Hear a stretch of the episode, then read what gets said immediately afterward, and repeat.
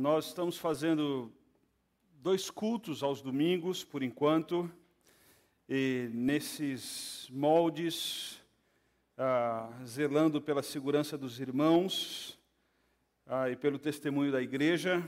Então, fica aí o desafio, às 10 e 15 da manhã e às 7 horas. E se você puder nos ajudar, é, falando em qual culto você vem, nas redes sociais, nós temos o telefone para contato de WhatsApp.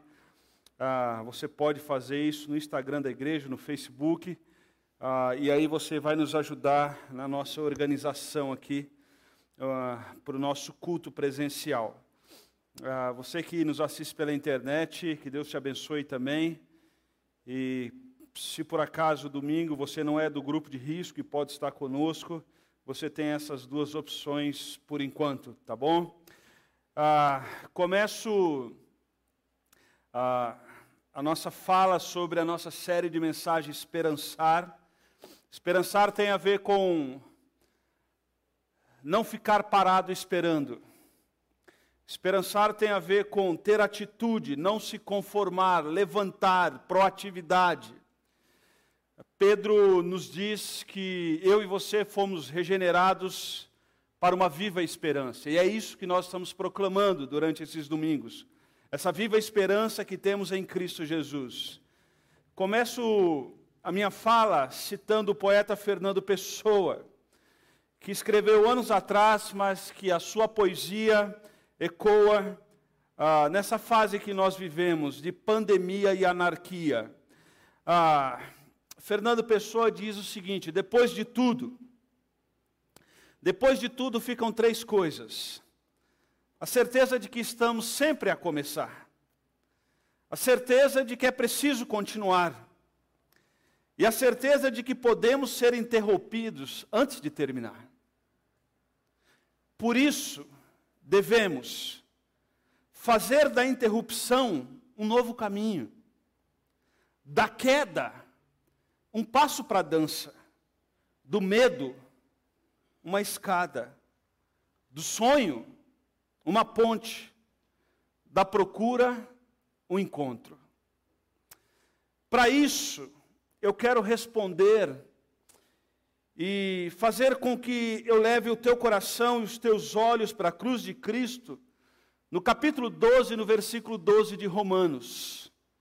Romanos 12, 12, a semana passada nós falamos sobre o capítulo 12 e agora eu estou detalhando alguns, algumas partes do capítulo 12 para que aponte para a possibilidade de esperançarmos em Cristo Jesus. Romanos 12, 12, ah, Paulo nos dá três conselhos para que o nosso coração possa esperançar na graça que é em Cristo Jesus.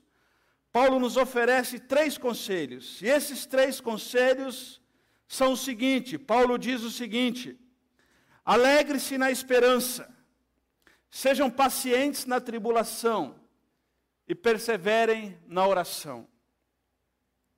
Três verbos, e nós vamos adjetivar esses verbos, eu vou citar os verbos e os, e os irmãos complementem para que a gente possa decorar um pouco mais o texto sagrado. A palavra de Deus diz: alegre-se na. Eu sei que é difícil falar com máscara, vai aquecendo, vai ficando quente. Cantar é ruim, eu sei disso. Mas mesmo em pensamento a gente pode decorar. Alegre-se na. Sejam pacientes na. E perseverem. Mais uma vez, para ficar fixado na nossa mente. Tem alguns versículos que a gente decora e ele precisa ficar gravado no nosso coração. Esse é um deles. Alegre-se na esperança. Sejam pacientes na tribulação. Mas não só isso. Perseverem. Paulo acaba de orientar aquela igreja amada que ele queria estar muito com ela. E algumas pessoas entendem que Paulo levou um certo tempo para estar com esses irmãos. Ele sempre ansiou estar com esses irmãos. E ele escreve essa carta preciosa, aquilo que é considerado no Novo Testamento um tratado teológico com extrema consistência, o livro de Romanos. E no capítulo 12, Paulo orienta os crentes a não pensar de si mesmo além do que convém, a não, a não serem orgulhosos, a não serem prepotentes, a pensarem acerca de si mesmo com equilíbrio. E nesse ambiente, Paulo diz assim: o amor de vocês precisa ser sincero. Vocês precisam detestar o mal e amar o bem. E agora Paulo dá três conselhos. Eu vou falar conselhos, mas a construção gramatical do verbo indica ordem. Paulo dá três ordens para que o meu e o seu coração não desvie o foco. Porque eu tenho aprendido na minha vida cristã que a displicência faz com que paguemos um preço muito caro. Há muita gente na vida, no casamento, na vida cristã, nos seus relacionamentos, na vida profissional displicente. E quando você está dirigindo um carro, um acidente que leva a vida de uma pessoa, ou deixa uma pessoa numa, numa cadeira de roda, ou deixa uma pessoa inválido, ou deixa uma pessoa com sequelas, isso é fração de segundos. Segundos. Portanto, Paulo vai nos exortar nessa noite e vai dizer a primeira verdade para que eu e você continue, continuemos esperançando no Senhor. Paulo vai dizer: alegre-se na esperança. Ele vai dizer: aonde está a nossa alegria, aonde nós estamos botando a nossa esperança. Via de regra, eu e você colocamos a nossa esperança em alguns bezerros de ouro que aparecem na nossa vida. Via de regra, pessoas colocam a sua esperança em sistemas políticos atuais, em movimentos estudantis. Via de regra, pessoas têm o seu coração vinculado, dedicado, devotado a bezerros de ouro. E Paulo vai nos ensinar no texto sagrado que a nossa esperança, ela não está em pessoas. A nossa esperança não está em movimentos. A nossa esperança não está em circunstâncias. Paulo vai nos ensinar que a nossa esperança tem nome e endereço. A nossa esperança se chama Jesus de Nazaré. E via de regra nós colocamos a nossa esperança em outra coisa que não é Jesus. Qual é a consequência imediata para nós? Crise crise existencial. Porque nós não fincamos a nossa identidade aonde deveria estar fincada. Nós fincamos a nossa identidade em coisas que são ventos, vão passar. E aí nós ficamos de um lado para o outro, em crises aqui, crises ali. Sabe por quê? Porque a nossa esperança não está no Cristo. Paulo exemplifica isso, eu gostaria de exemplificar isso e que os irmãos folheassem as Escrituras para Filipenses capítulo 3. Aonde Paulo vai exemplificar isso para todos nós. No capítulo 3, Paulo, exempli... Paulo dá uma demonstração clara do seu pedigree. Paulo coloca a sua, ele, uma espécie assim de carteirada ele coloca todo o seu pedigree, seu pedigree religioso, seu pedigree intelectual e seu pedigree social. Ele coloca as razões que ele podia confiar. Ele coloca na sociedade que ele vivia na época, aonde ele podia afirmar, onde as pessoas buscavam. E olha o que, que ele diz. Filipenses capítulo 3, a partir do verso 1 diz assim: Finalmente, meus irmãos, alegre-se no Senhor, escrevo de novo as mesmas coisas não é cansativo para mim. E é uma segurança para vocês. E ele vai dizer assim: cuidado com os falsos profetas. E a expressão que ele usa é cuidado com os cães. Cães. Não há nada tão nocivo para um rebanho do nosso Senhor Jesus Cristo do que homens que abrem a Bíblia e, ao invés de pregar o Cristo, a cruz de Cristo, se autoproclamam e criam uma comunidade não de discípulos de Cristo, mas de fãs de pastores. E Paulo está dizendo: cuidado com os cães. Infelizmente, na nossa geração, os cães têm sido aplaudidos. E a igreja de Jesus Cristo precisa de discernimento. Discernimento. E Paulo está dizendo aqui: cuidado com os cães. Cuidado com esses que praticam o mal. Cuidado com a falsa circuncisão. E ele vai dizendo, e agora no verso 4 ele diz o seguinte: verso 4. Embora eu mesmo tivesse razão para ter tal confiança. Se alguém pensa que tem razões para confiar na carne, o que, é que ele diz? Eu ainda? Muito mais. Agora ele vai dar o pedigree dele. Ele vai dizer assim: circuncidado ao oitavo dia de vida, pertencente ao povo de Israel, da tribo de Benjamim, verdadeiro hebreu, quanto à lei, fariseu. Perceba que hoje em dia fariseu é algo pejorativo, naquela época era algo de glamour. Paulo está dizendo fariseu. Quanto ao zelo, perseguidor da igreja. Quanto à justiça que há na lei, eu sou o quê? Irrepreensível. razões que Paulo tinha para confiar no taco dele, razões que Paulo tinha para confiar no currículo dele, razões que Paulo tinha para confiar na tradição religiosa que ele pertencia e na etnia que ele tinha. Mas Paulo, no texto inspirado pelo Espírito Santo de Deus, ele continua e diz: Mas o que para mim era lucro, passei a considerar o quê? Perca. Tudo que para mim dava sentido para a minha vida sem Cristo, quando eu encontrei a Cristo, eu descobri que aquilo para mim era prejuízo. E esse prejuízo ele vai verbalizar numa palavra pesada. Porque ele vai dizer aqui, no verso 8: Mas do que isso, considero tudo como perda comparado com a suprema grandeza do conhecimento de Cristo Jesus, meu Senhor, por quem perdi todas as coisas, mas as considero como quê? Esterco. Esterco. Preste atenção que há uma diferença em quem se alegra na esperança que é Cristo. Sabe por que, que muitas vezes nós estamos tristes na esperança diante das crises? Porque o que a Escritura considera esterco, nós consideramos coisa boa. Há, há um conflito.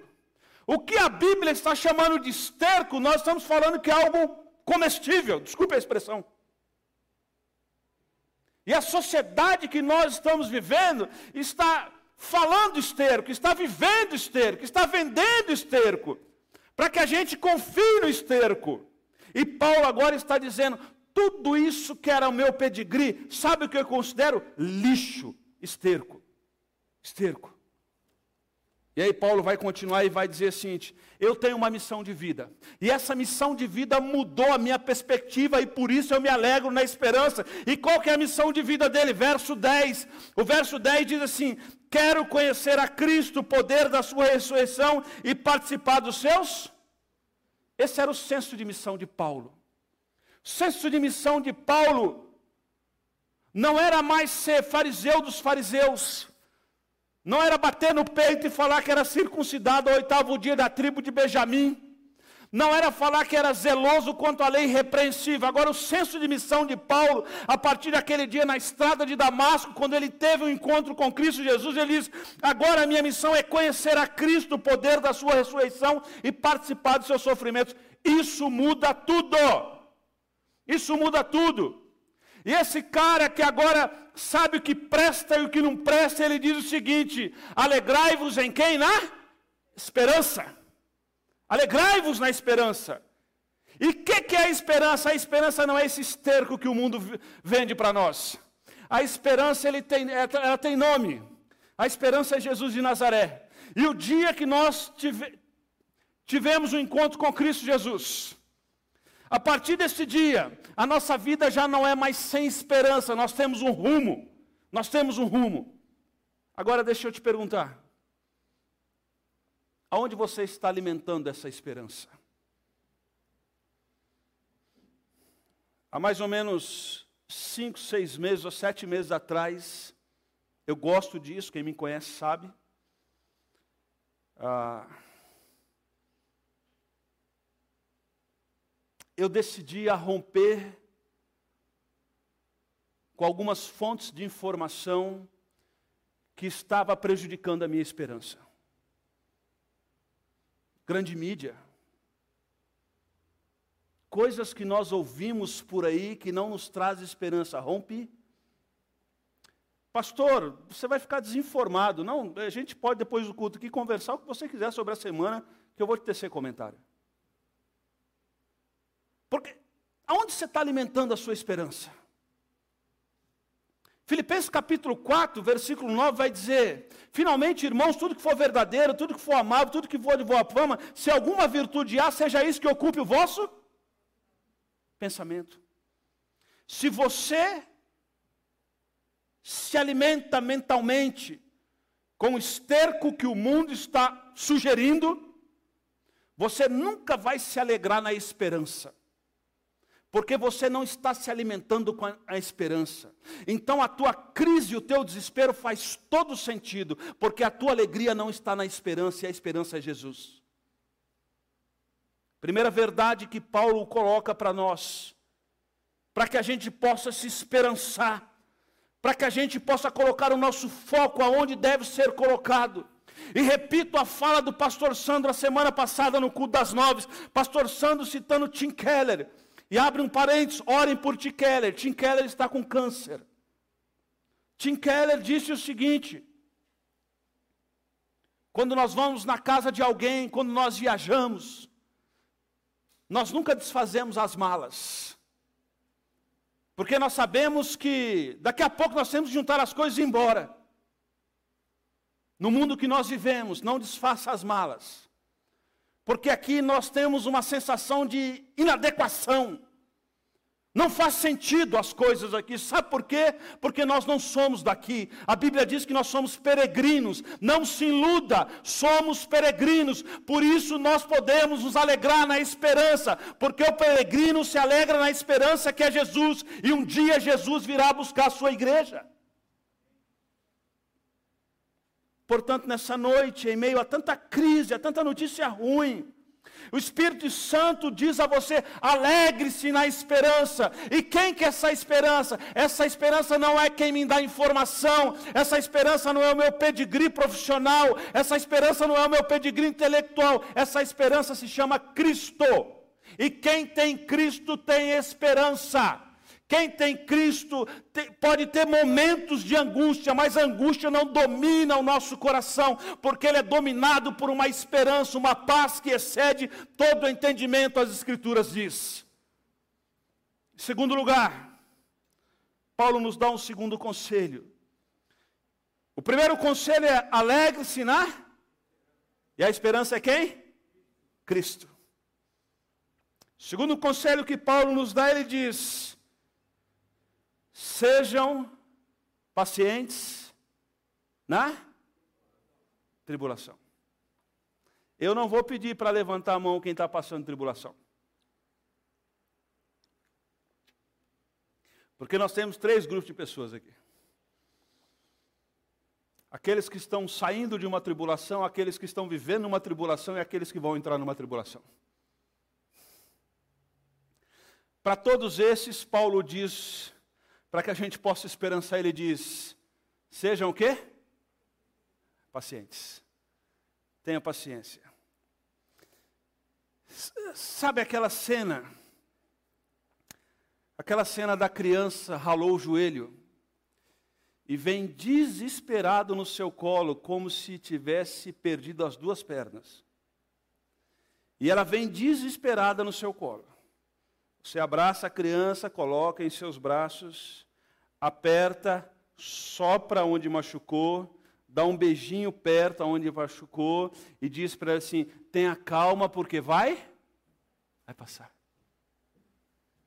E, e, e daqui a pouco a criança volta para o chão, isso não mais que 30 segundos. Daqui a pouco a criança volta para o chão e está pulando de novo. É, é isso. É isso.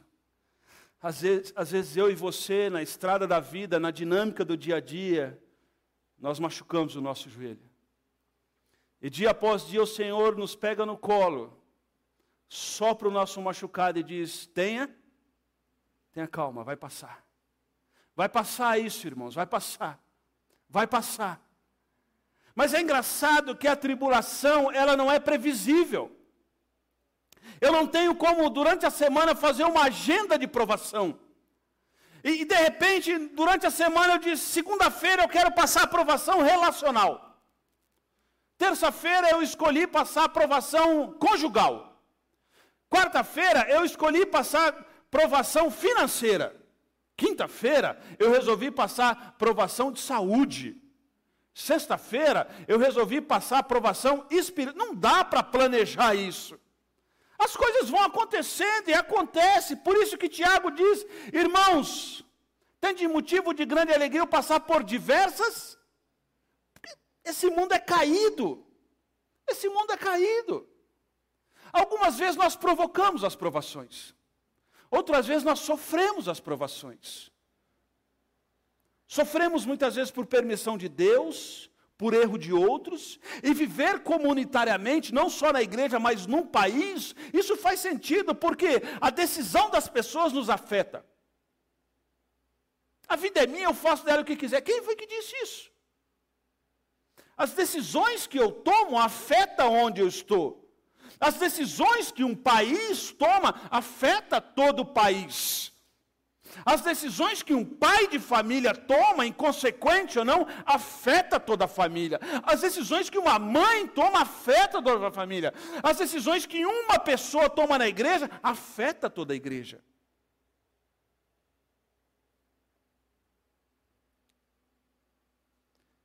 Então, Paulo diz o seguinte: nós temos dificuldades na vida, nós teremos provações. Mas tenha paciência. Porque, via de regra, quando nós somos impacientes nas tribulações, nós complicamos mais o processo. Nós dificultamos mais o processo. Nós cantamos aqui nessa noite que ainda que a figueira não floresça e a vide não dê o seu fruto, o que, que eu vou fazer? Essa música é o texto de Abacuque. Ainda que a figueira não floresça, irmãos, existem figueiras em Israel que são frutíferas que têm mais de 100 anos. Tem mais de 100 anos. O que Abacuque está dizendo é que mesmo que o improvável aconteça, mesmo assim eu me alegrarei em quem? O Senhor. Gente que não é paciente na tribulação dificulta o processo.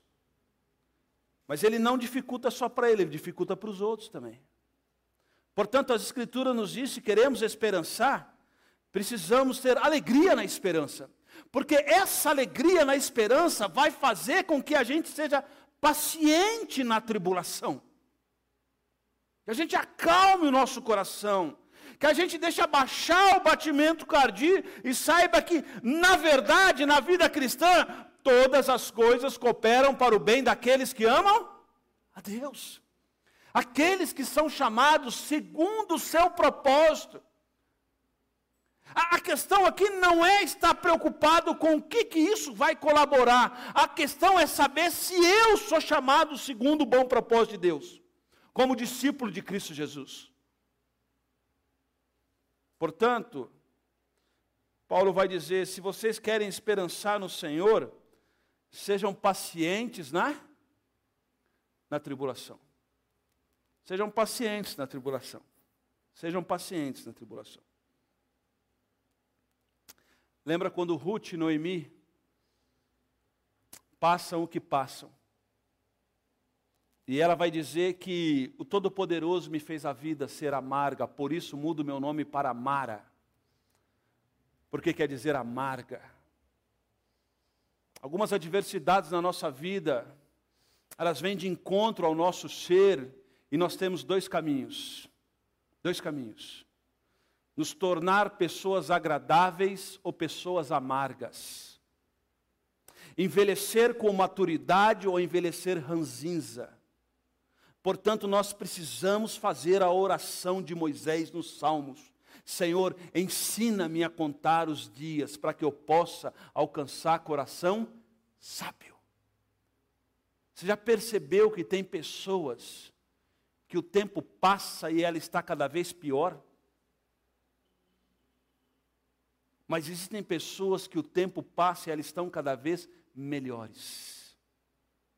E a diferença não é a quantidade de tribulação que um ou outro passou, mas foi a forma como lidou com as tribulações.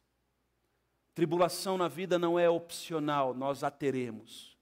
E a questão é como que nós vamos lidar com ela se nos alegramos na esperança que há em Cristo Jesus, o nosso coração constantemente será um coração tratável diante de Deus.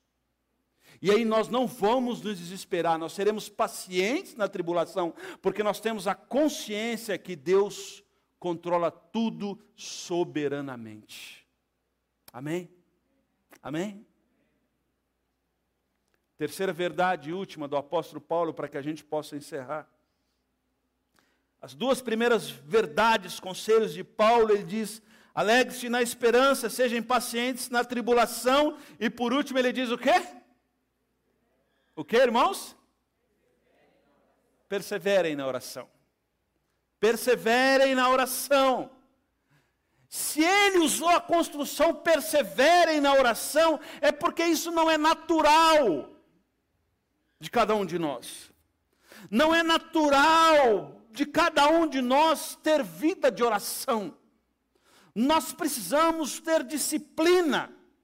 Nós precisamos buscar ao Senhor em oração. E alguns de nós, a provação não passa, a tribulação não passa, porque a tribulação, a prova, é o único meio que existe entre nós e Deus para que o nosso joelho se dobre. Você já reparou que quando a vida está boa, a gente relaxa na vida devocional? Há um relaxo. Preste atenção em Davi. Os salmos mais bonitos que Davi escreveu foi quando ele estava no deserto. As canções lindas que nós lemos, os poemas lindos do, dos quatro rolos de salmos que temos nas mãos, os mais bonitos, a grande quantidade, mais de 75 salmos foram escritos por Davi, e a maioria desses salmos, de cânticos de exultação, de lamento diante do Senhor, de alegria diante do Senhor, Davi estava no deserto. E deixa eu dizer para você, no deserto, Davi foi extremamente produtivo. Mas quando Davi foi para o palácio, sabe o que, que ele fez? Ele adulterou com Betseba e cometeu um assassinato. É engraçado isso, porque no palácio ele peca e no deserto ele tem intimidade com Deus. Por isso, perseverem na oração. Porque parece que no deserto nós somos mais produtivos do que nos palácios. E aí o texto sagrado chega e diz o seguinte: perseverem na oração. E Paulo vai nos ensinar em Tessalonicenses: orai sem cessar. Orai sem cessar. Eu me lembro de Atos capítulo 12. Atos capítulo 12, os irmãos estavam na casa da mãe de João Marcos. E eles estavam orando. Orando porque Pedro estava preso. Pedro estava preso. E a igreja se reuniu a orar. Preste atenção que nunca se vê a igreja no Novo Testamento orando numa festa. Mas quando há uma tribulação, a igreja se reúne para orar. E essa igreja está reunida porque o líder dos apóstolos está preso, Pedro. Pedro era aquele que o Senhor deu a promessa a ele que onde ele estava entre os povos daquela época, o Espírito Santo ia descer sobre ele, sobre o povo. E Pedro é o, é, é, é, é o principal dos apóstolos, aquilo que os romanos diziam, o primeiro entre os iguais.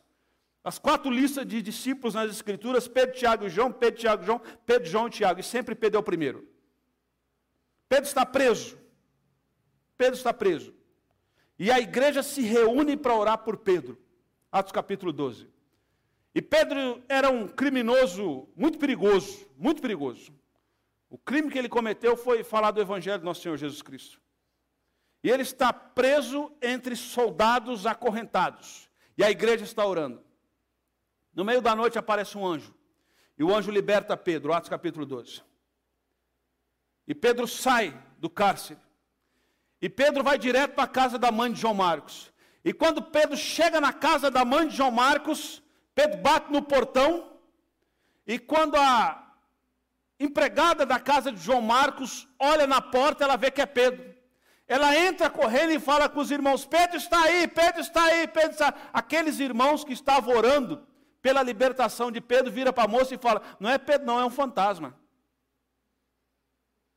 Eles estavam orando para Pedro ser liberto, e quando Deus responde a oração, eles não? Não acreditam. Igualzinho eu e você. É uma réplica minha e sua. Oramos e não acreditamos. A oração não muda a vontade de Deus. A oração alinha o meu coração ao coração de Deus. A oração não é uma varinha mágica, não é uma vara de condão. A oração não é uma condição de colocar Deus na parede, igual alguns hereges pregam por aí. Mas, pastor, deixa eu lhe fazer uma pergunta. A palavra de Deus diz que a vontade de Deus é boa, perfeita e é o quê? Agradável. Você acha que para a minha vida, a minha vontade é melhor que a vontade de Deus? Tiago diz: vocês não têm porque vocês pedem, vocês pedem mal, vocês pedem por seus prazeres. Mas quando eu dobro o meu joelho, eu estou dizendo que eu quero alinhar o meu coração ao coração de Deus. E se Deus sondar o meu coração e entender que aquilo que eu estou clamando vai ser para a glória dele, Ele vai conceder sim. Mas se ele entender que for para a glória dele, porque se não for para a glória dele, ele conhece toda a história. E ele sabe no que, que isso vai redundar. Se isso não for redundar em glória, não faz bem para mim. E não faz bem para você. Por isso, Paulo está dizendo: Deus responde às nossas orações. Portanto, perseverem em oração. Quanto temos orado nessa pandemia? Eu não estou dizendo em orar pedindo para que Deus abra uma porta de emprego. Isso é importante, mas não é só isso. Eu não estou dizendo pedir para Deus para que Deus te mantenha naquele. Não é isso, não, não é isso que eu estou dizendo, isso é secundário. O que eu estou dizendo é o seguinte, Senhor, tenho passado dias difíceis, de incerteza.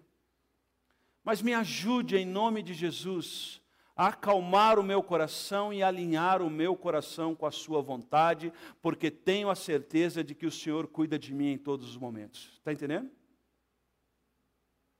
Essa deve ser a nossa oração. Me ajude a, nesse deserto que nós estamos vivendo, a conhecer mais do Senhor, do teu poder, do poder da tua ressurreição e, se necessário for, participar dos seus sofrimentos. Percebe por que, que às vezes a nossa vida não faz sentido? Percebe por que em meio a uma crise financeira se abre um shopping numa cidade como Jacareí e tem fila de gente para entrar? Percebe como que sexta e sábado nessa cidade, no centro dessa cidade, parecia ser Natal, e não me venha a conversa que é dia 5, porque isso não é. Percebe como as pessoas estão vazias e qualquer coisa serve. Qualquer coisa eles estão correndo para preencher o vazio. E o nosso chamado não é preencher o nosso coração com qualquer coisa. O nosso chamado no dia de hoje é alegre-se na esperança, sejam pacientes na tribulação, mas não esqueçam, não esqueçam, perseverem na oração. Pastor, o senhor não conhece a minha vida. Realmente eu não conheço, mas o senhor conhece.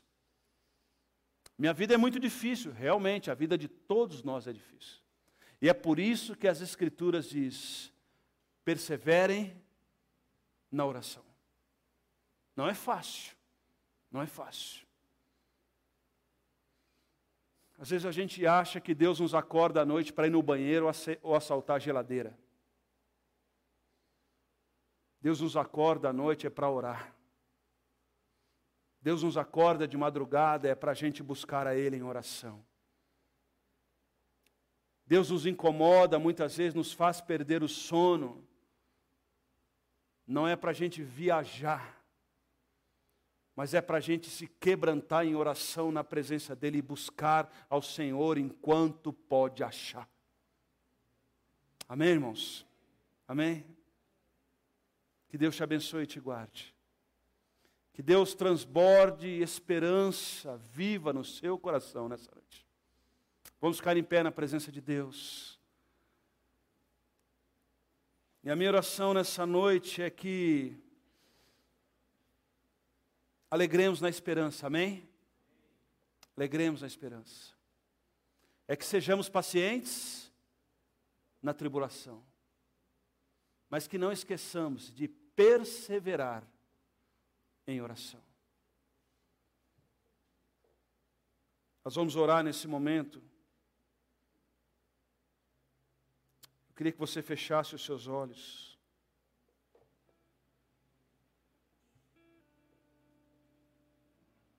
Se você quiser ficar em pé, sentado ou de joelhos, na presença do Senhor, fique à vontade, fique à vontade. Ninguém olhando para o lado,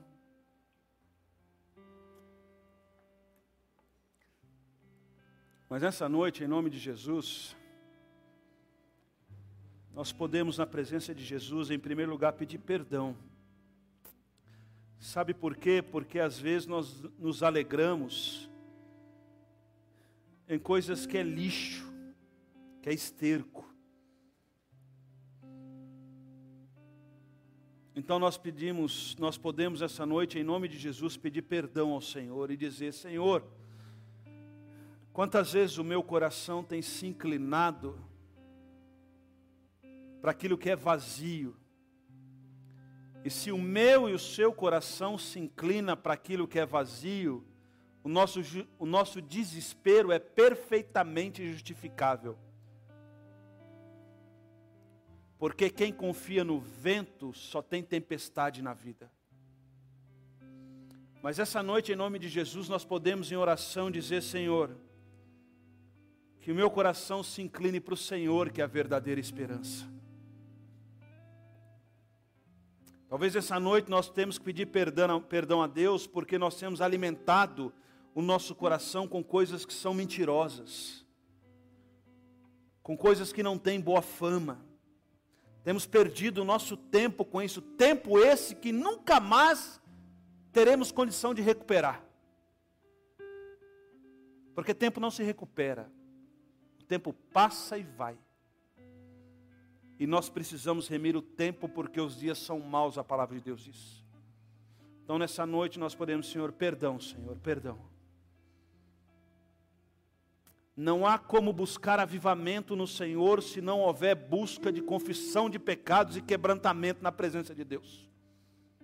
Não acontecerá avivamento na igreja de Cristo Jesus no Brasil se não tiver confissão e quebrantamento. Avivamento não se faz com ajuntamento de louvor. Avivamento se faz com quebrantamento e busca pelo Espírito Santo de Deus. Para que as outras nações conheçam o nome de Jesus. Isso começa nessa noite dizendo: Senhor, eu preciso me alegrar na esperança que é o Senhor. Então, em nome de Jesus, peça isso para o Senhor. Mas talvez nessa noite você está passando por lutas, dificuldades, tribulação.